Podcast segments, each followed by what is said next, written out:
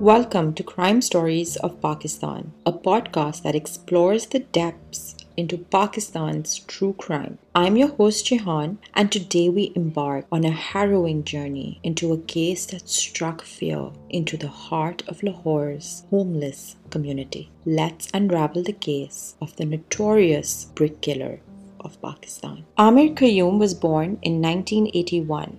He resided in Lahore, so I'm assuming he was born in Lahore. There is no information about his parents. But Amir Zulfikar, the senior superintendent of police heading this case, had mentioned that Amir's father was blind and Amir had a brother and five sisters. During the time he was living with his family, Amir displayed anger and violence. Due to his uncontrollable violent behavior, it resulted in him being kicked out of school. Again, I do not have any information about what age he started showing this violent behavior or which grade he was kicked out of school. But as he is now spending days on end at home, with nothing really to do, he would unleash his frustration and anger on his siblings. SSP Amir Zulfikar stated that eventually, at some point, his family became fed up because he would beat his siblings and his father just kicked him out. The SSP states, quote, he has a history of violence and his brother and five sisters claim he is also frequently violent with them and is a psychopath, unquote. Upon his family abandoning him, Amir's maternal uncle, Dr. Shahid, took him in. Again, I'm assuming here, but with his family abandoning him and his uncle taking him in, Amir must have felt a great amount of gratitude and love for his uncle. But unfortunately, on September 25th, 2003, Amir, who is now 22, received the news that his uncle Shahid and Shahid's friend were murdered during a robbery. This must have deeply impacted him, but it must have also heightened his inner rage. On February 28, 2004, the police arrested a suspect named Hafiz Abid for the murder of Dr. Shahid. Upon his arrest, while driving him to the station in their police van, Hafiz took the gun from the constable sleeping next to him, and even though his hands were cuffed behind his back at the time, he somehow managed to shoot himself. His death was officially put down as a suicide under suspicious circumstances. After the death of Dr. Shahid, Amir spent his days washing cars at a popular spot called Liberty Market in Lahore, which gave him an earning of rupees 130. That's around $0.47. He spent 15 rupees, which is around $0.054 on dinner and lived in a rented room in Shadbagh area of Lahore. It is said that he turned to drugs and became a drug addict during this time. In fact, in 2004, Gujarpura police arrested Amir, but there are no details about why he was arrested or for how long he was arrested. Nowhere does it mention why the SSP presented the story of Dr. Shahid's suspect being arrested. And this makes me wonder could there have been a possibility that Hafiz, who took his life, who murdered Dr. Shahid, knew that Amir was arrested and that he would have to come face to face with Dr. Shahid's nephew? Is that the reason he took his life? The lack of details really annoys me because I cannot seem to link the two instances of the arrests. But maybe it was mentioned to show that justice did prevail for Dr. Shahid's murder, and it was just unfortunate that the suspect took his own life. One can only speculate because there's such a lack of police reporting and documentation. I do not know when he was arrested. I do not know when he was released. Once he was released, there's nothing really worth mentioning. On 15 June 2005, a body was found on the streets of Lahore. Next to the body lay a brick, a stone, covered in blood. There was nothing left on the victim in respect to their wallet or phone or their CNIC, which is your Pakistani identity card. And when the police started investigating, the very next day, on the 16th of June of 2005, another body was found. Next to the victim lay a brick covered in blood. The bricks used to kill the victims that weighed between 10 to 35 kg. Over the next two weeks, the police found eight other victims laying on the streets of Lahore. Their head had been bashed in, covered in blood, and a brick lying next to them, which was also covered in blood. The victims were always found on the side pavements of the road. They were murdered the same way with a brick or a stone that weighed between 10 to 35 kilograms. And the murder weapon was always placed next to the victim, as though the killer was leaving his signature mark with each crime he committed. As the victims' numbers added on and the investigations were in progress, the police could not find any relatives or family members of the victims.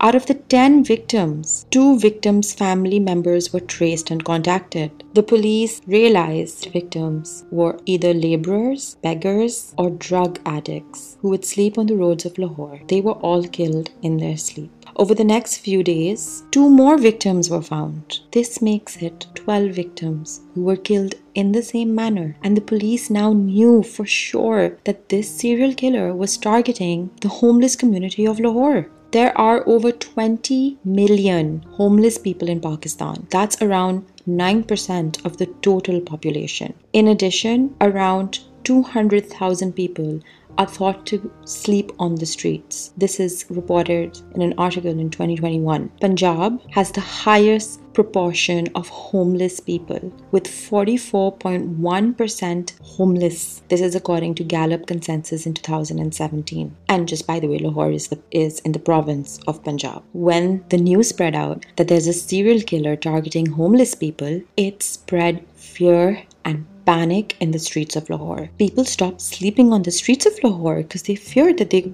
they would be next. On July 10, 2005, the accused had killed a homeless man, and this time there was a witness. But somehow the witness was far away and it was dark. The accused managed to run away without being caught. This makes it 13 victims.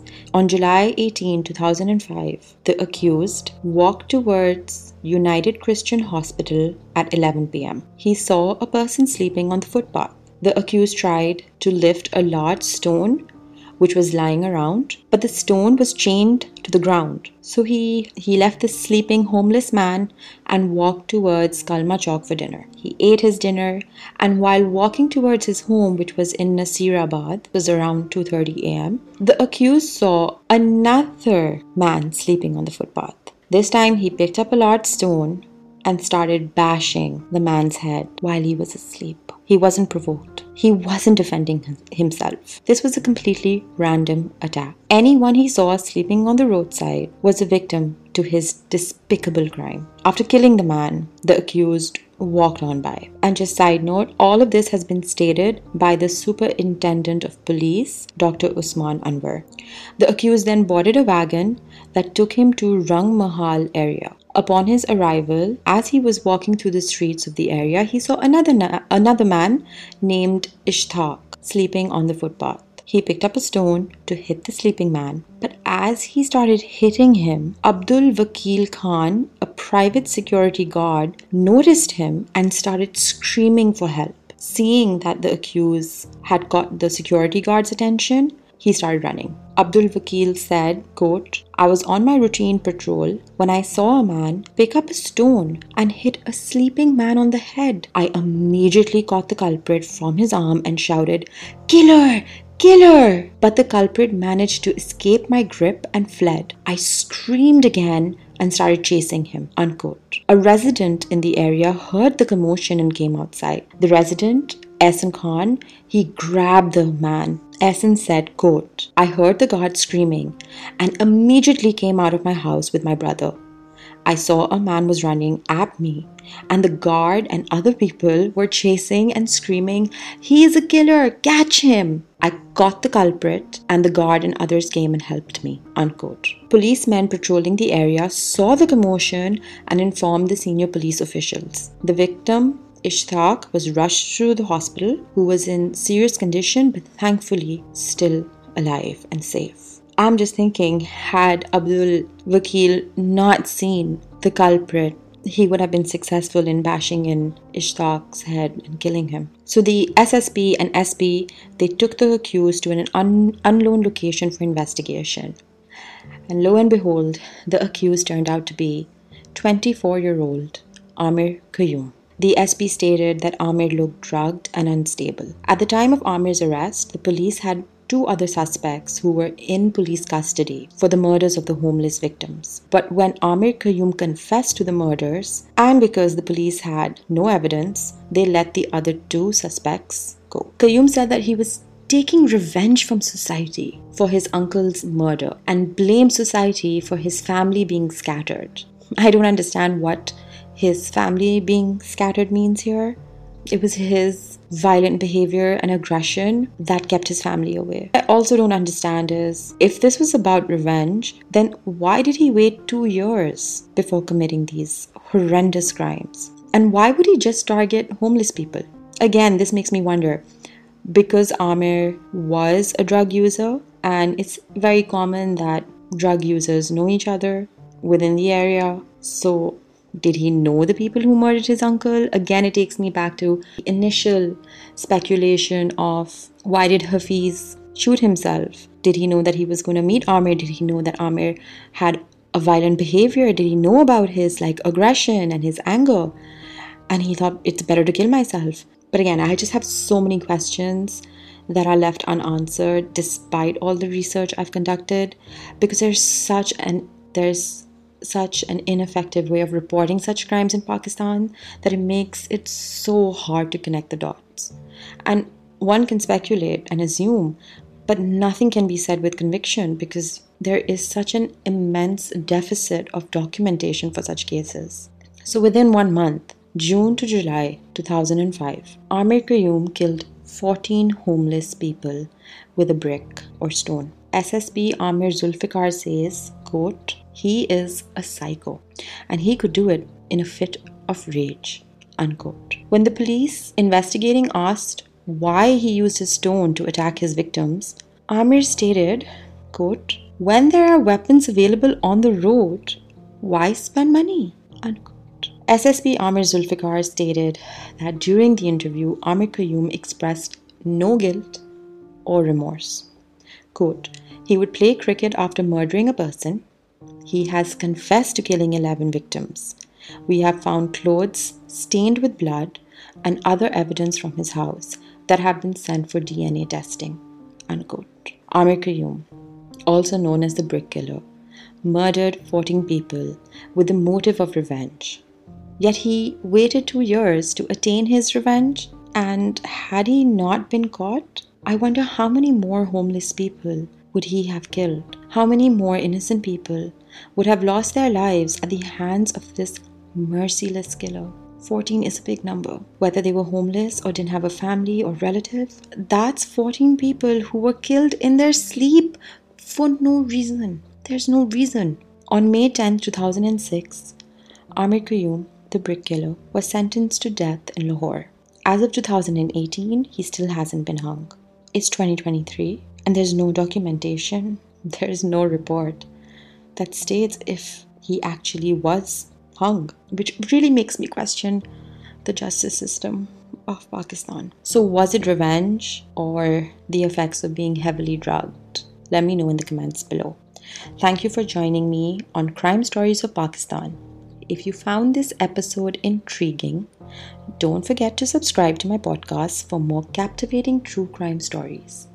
I value your feedback, so please take a moment to leave your ratings, comments, and suggestions.